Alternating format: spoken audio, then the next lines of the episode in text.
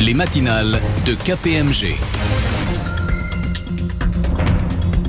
Bonjour à toutes et à tous. Nous sommes aujourd'hui le mardi 6 décembre 2022. Ravi de vous retrouver pour cette dernière matinale de l'année.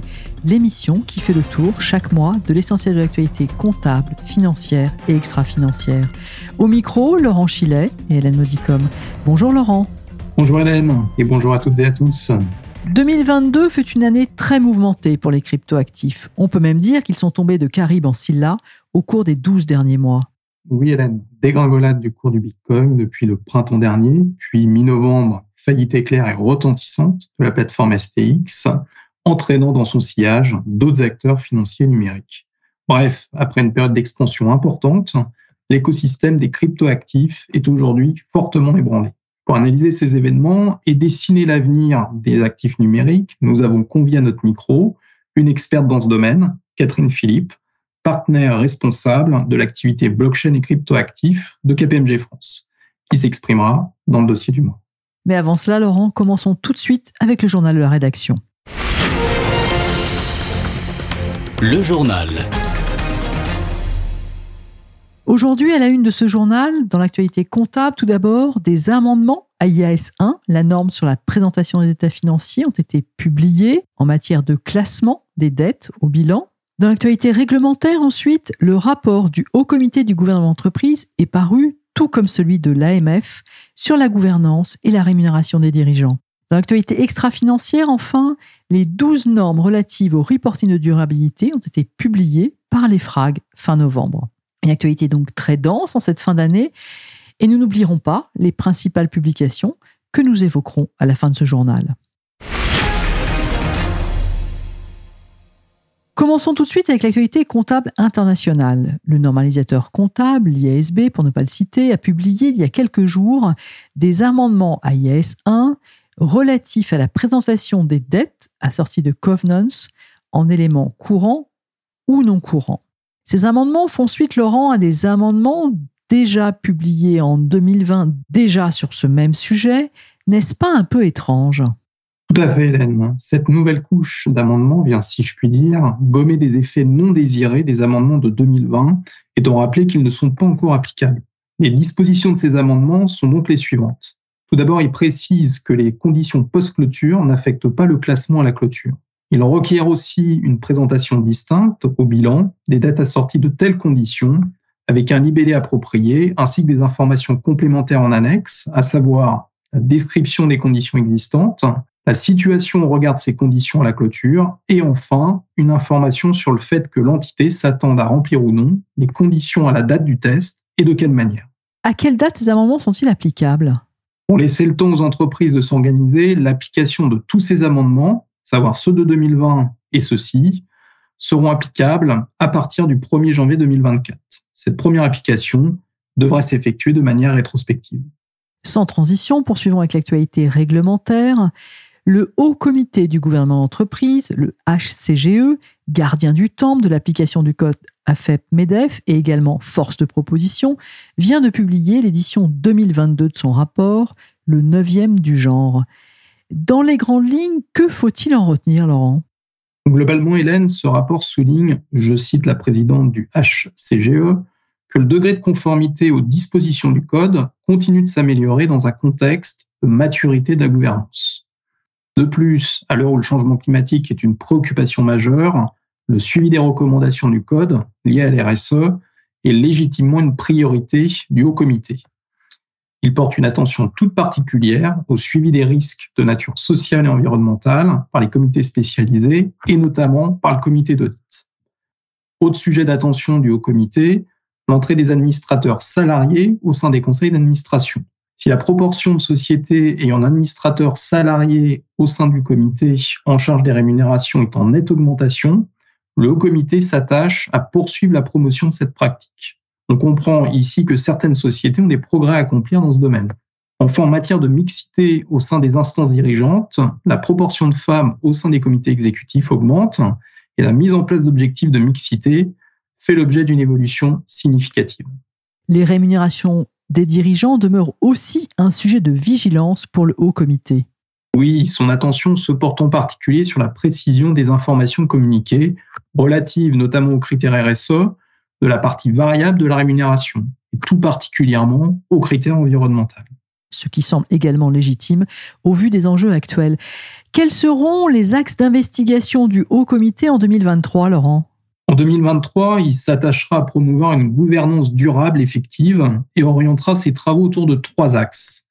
Le premier, l'intégration de critères RSE dans la rémunération variable des dirigeants, dont au moins un critère environnemental. Le second, la mixité des instances dirigeantes. Et enfin, la diversité au sein des conseils. Pour en savoir plus, nos auditeurs peuvent consulter le rapport sur le site du HCGE. Restons dans l'actualité réglementaire. Comme tous les ans, à la même époque, l'AMF a publié, début décembre, son rapport sur le gouvernement d'entreprise et la rémunération des dirigeants. Cette nouvelle édition comporte trois parties. Oui, Hélène, une première partie consacrée à l'actualité de la gouvernance qui a été dominée en 2022 par les questions ESG, à savoir la représentation équilibrée des hommes et des femmes dans les directions et au sein des conseils, la représentation également des salariés et des salariés actionnaires au sein des conseils, et enfin les projets de directive en matière de reporting sur les sujets ESG. Que trouve-t-on dans la deuxième partie de ce rapport? La deuxième partie du rapport est consacrée à l'analyse des informations publiées par les sociétés cotées, avec cette année également un focus sur la prise en compte de la responsabilité sociale et environnementale à la fois dans la composition du conseil, dans la formation des administrateurs, dans la désignation d'un administrateur RSE et dans les critères de rémunération des dirigeants. Enfin, la troisième partie du rapport porte sur les informations fournies par les conseillers en vote, bien connus aussi sous le terme proxy. Pour nos auditeurs qui sont intéressés par ce rapport, il est à retrouver également sur le site de l'AMF. Terminons ce journal par l'actualité extra-financière. Les 12 normes européennes de reporting sur la durabilité, encore appelées ESRS, ont été approuvées fin novembre, le 22 novembre pour être précise, par la Commission européenne. Quels sont, Laurent, les principaux changements par rapport au projet de normes qui avait été soumis à consultation au printemps dernier et que nous avions décrypté dans la matinale de juin 2022 Quatre principaux changements sont à relever. Tout d'abord, on est passé de 13 à 12 normes, celles relatives à la gouvernance, gestion des risques et contrôle interne ayant été supprimées en raison des changements apportés au reporting de durabilité.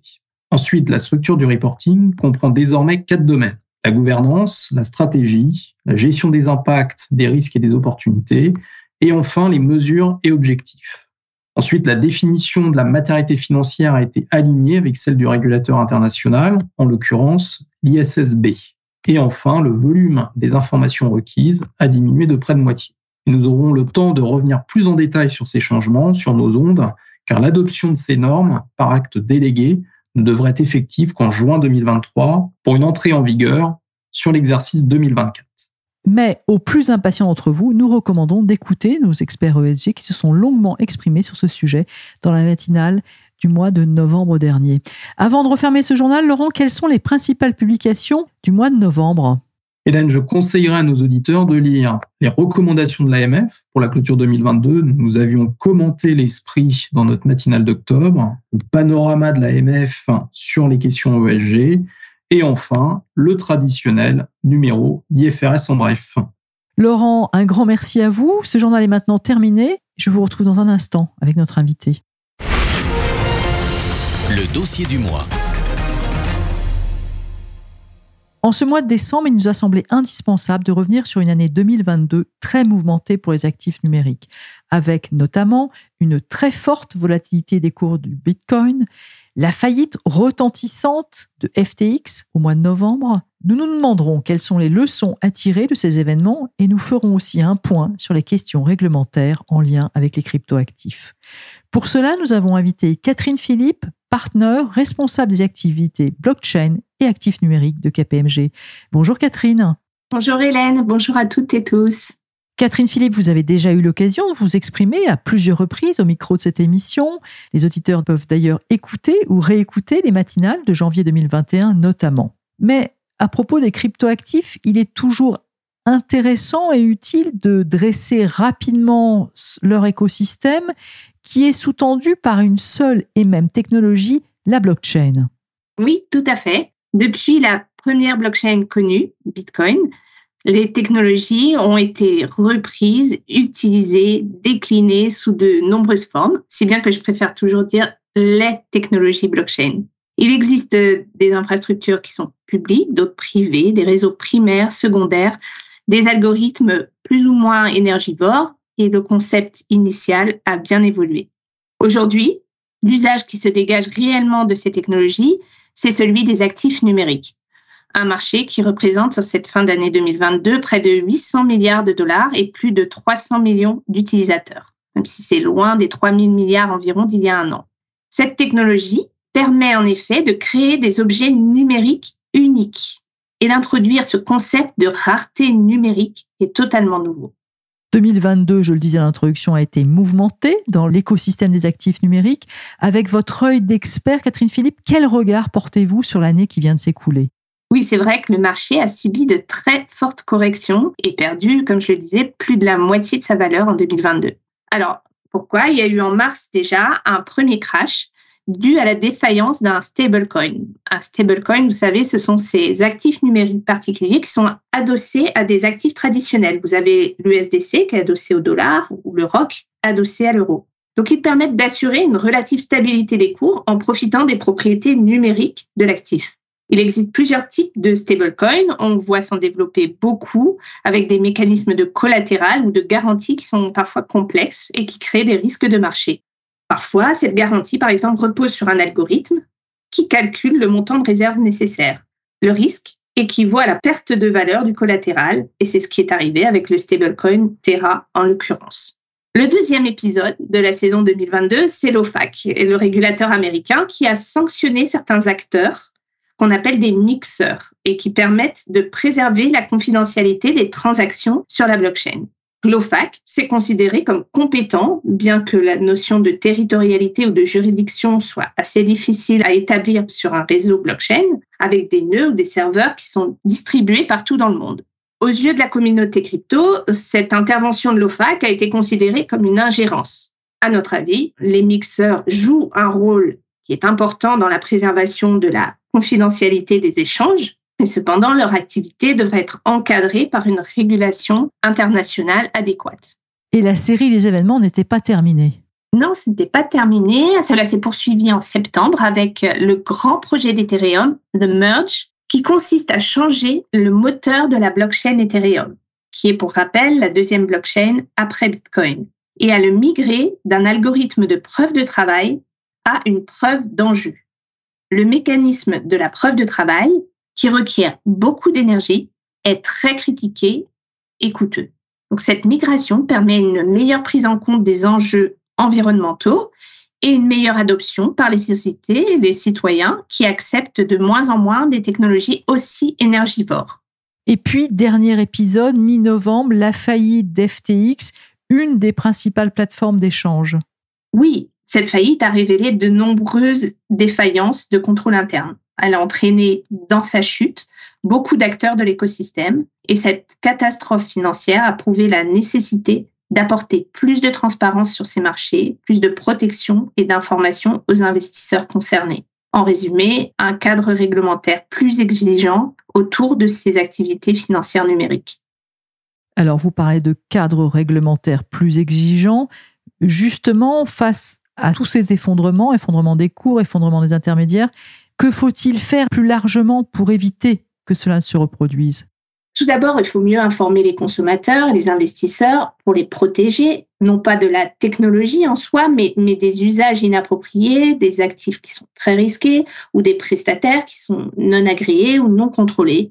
Nous arrivons à un moment où se pose clairement la question de la réglementation de ces marchés, la maturité de ces acteurs, de la gouvernance des risques il est également nécessaire de réfléchir à des diligences d'audit qui sont appropriées. De notre côté, au sein de KPMG, nous avons des spécialistes de ces technologies, des équipes qui développent des modèles, des outils pour permettre à nos clients d'évaluer les risques, d'adapter leur exposition et donc leurs investissements en conséquence. Pour être totalement honnête, aujourd'hui, le risque est encore considéré comme trop élevé pour beaucoup de nos clients. En revanche, certains, certaines entreprises souhaitent être précurseurs dans ce domaine. Elles souhaitent faire monter leurs équipes en compétences et ont donc besoin d'outils et d'experts pour les accompagner. Où en est la réglementation des actifs numériques en France et en Europe? On a entendu parler du règlement MICA pour Markets in Crypto Assets, qui a fait l'objet d'un accord en juin 2022 et qui devrait entrer en application en 2024. Pour mémoire, ce règlement vise à encadrer les cryptoactifs qui ne relèvent pas des réglementations existantes en matière d'instruments financiers en créant un cadre réglementaire européen. Mais on peut se poser la question, est-ce que MICA n'est-il pas déjà dépassé? Forcément, la réglementation est toujours en retard sur la technologie. Et quand on voit ce qui se passe dans l'actualité, on aimerait que la mise en application soit plus rapide. Le projet de règlement MICA a pour objectif d'encadrer les acteurs du marché des crypto-monnaies. Cette proposition de règlement, elle fait partie d'un train de mesures sur la réglementation de la finance numérique, ce que l'on appelle le Digital Finance Package. Elle fait suite à une préoccupation de la BCE qui considère que la digitalisation des services financiers est un enjeu majeur et qui s'inquiète du retard qui est pris dans ce domaine par les banques européennes. Le règlement MICA prévoit un agrément obligatoire pour les prestataires de services sur cryptoactifs, le CASP, Crypto Asset Service Provider, dont les exigences sont assez proches de celles de l'AMF. En 2024, les prestataires qui seront agréés pourront bénéficier du passeport européen et fournir leurs services dans tous les pays de l'Union. Il faudra suivre de près les, textes d'application qui vont venir et notamment le traitement de la conservation des actifs numériques et la qualification de certains jetons numériques en titres financiers. Ce sont des points qui seront clés avec des impacts comptables, réglementaires et prudentiels significatifs. De son côté, l'autorité des marchés financiers avait renforcé son cadre réglementaire après la crise sanitaire du, Covid. Certains prestataires de services d'actifs numériques avaient obtenu leur enregistrement auprès de l'autorité des marchés financiers. Où en est-on aujourd'hui, Catherine? Alors en France, on a déjà une cinquantaine d'acteurs qui sont enregistrés auprès de l'AMF, mais on n'a encore aucun acteur qui ait obtenu l'agrément PSAN. Pour ceux qui connaissent un peu les, agréments bancaires, l'agrément PSAN sera similaire à l'agrément de prestataire de services de paiement, par exemple le PSP. Actuellement, il y a de nombreux acteurs qui cherchent à, l'obtenir avant la mise en application de MICA afin de bénéficier des équivalences. Donc la France est en avance par rapport aux autres pays européens depuis les avances qui sont liées à la loi Pacte de 2019. Vous l'avez dit tout à l'heure, vous constatez, Catherine, que les sociétés industrielles et commerciales, les corporates, pour utiliser un anglicisme, adoptent les actifs numériques. Quels sont les bons réflexes à adopter avant de s'engager dans une telle opération? Oui, certains groupes sont engagés en effet dans des projets innovants, dans ce qu'on appelle le Web 3, les NFT, et commencent à internaliser ces compétences. De fait, un projet de NFT, en français un, un jeton non fongible, nécessite d'utiliser les infrastructures blockchain publiques. C'est souvent Ethereum qui est la plus utilisée. Et donc, nécessite d'acquérir un actif numérique, une crypto, et en l'occurrence l'Ether. Nous, nous accompagnons les trésoriers, les directeurs financiers des grands groupes à faire face à cette demande, à réaliser les diligences nécessaires, à mettre en place un environnement d'expérimentation qui soit sécurisé, avec des partenaires sérieux, des solutions technologiques qui sont appropriées. Et en parallèle, nous les aidons à adapter leurs processus de gouvernance et de contrôle interne qui sont nécessaires à la bonne gestion de ces actifs. Et puis pour les entreprises qui disposent de cryptoactifs, se pose également le sujet stratégique de la conservation de ces actifs dans l'entreprise ou à l'extérieur chez un prestataire. Oui, c'est une question qui est vraiment cruciale. À contrario des actifs financiers traditionnels, les actifs numériques peuvent être conservés au sein de l'organisation elle-même dans son système d'information. Il est également possible d'externaliser la conservation à des tiers ou d'avoir recours à des solutions technologiques. Chacune de ces stratégies a des avantages et a des risques. Donc c'est un choix très structurant pour les directions financières que nous accompagnons, mais c'est aussi un choix crucial en matière de gouvernance des risques technologiques et des risques cyber. Au sein du, secteur bancaire, on observe aussi un changement d'attitude avec des mouvements dans ce secteur depuis l'été 2022 des partenariats technologiques ont été annoncés. Et il y a aussi un changement d'attitude des banques vis-à-vis de ces nouveaux actifs. Oui, cet été, on a vu des établissements bancaires qui ont annoncé des partenariats, qui ont initié des discussions avec des fournisseurs de technologies dans le domaine de, notamment de la conservation d'actifs numériques dont on parlait. Certaines banques, qui souhaitaient pour l'instant rester à l'écart de ces marchés, de ces actifs, commencent à les regarder avec un certain intérêt, même si le sujet, on peut dire, reste encore très clivant sur la place. Ce que l'on constate, c'est que le marché des actifs numériques manque d'acteurs de confiance et qu'aujourd'hui, aucun acteur français n'a encore obtenu l'agrément PSAN. Donc les lignes vont devoir bouger prochainement et, permettre aux, acteurs de se positionner sur ces services innovants. C'est aussi une manière d'attirer les jeunes générations, d'attirer des segments de clientèle qui ont une appétence au risque, une appétence à la finance ou à la technologie. En effet, on le sous-estime parfois, mais utiliser de nouvelles infrastructures, de nouvelles technologies, c'est aussi attirer de nouveaux talents. Et ça, c'est un enjeu stratégique pour les grands groupes bancaires. Ce sera ma dernière question. Elle est un peu subversive. Est-ce que le marché des cryptoactifs est encore immature? Comment dire le contraire quand on observe ce qui se passe euh, en ce moment avec FTX C'est un marché qui est très jeune, très innovant, très créatif, qui attire une quantité de talents importante. Et ce développement se faisait jusqu'à présent avec un foisonnement de produits, de solutions, sans contrôle. Néanmoins, il va falloir tenir compte de la réglementation à venir, qui est perçue par l'écosystème des cryptos comme une, comme une contrainte. Mais cela veut dire mieux protéger, mieux informer les investisseurs, donner des garanties de légitimité, de sécurité qui sont suffisantes et aussi rendre ces produits plus accessibles de vastes défis, Catherine Philippe, qui s'annonce très enthousiasmant. Un grand merci à vous pour cet éclairage et nous aurons très certainement l'occasion de vous réinviter à ce micro pour parler de nouveau des cryptoactifs. Vos équipes sont à la disposition des entreprises pour les accompagner dans ce domaine très innovant. Cette émission touche maintenant à sa fin. Prochain rendez-vous des matinales en 2023, le 10 janvier précisément. D'ici là, au nom de Radio KPMG, je vous souhaite à toutes et à tous de très joyeuses fêtes de fin d'année et je vous dis à l'année prochaine. Les matinales de KPMG.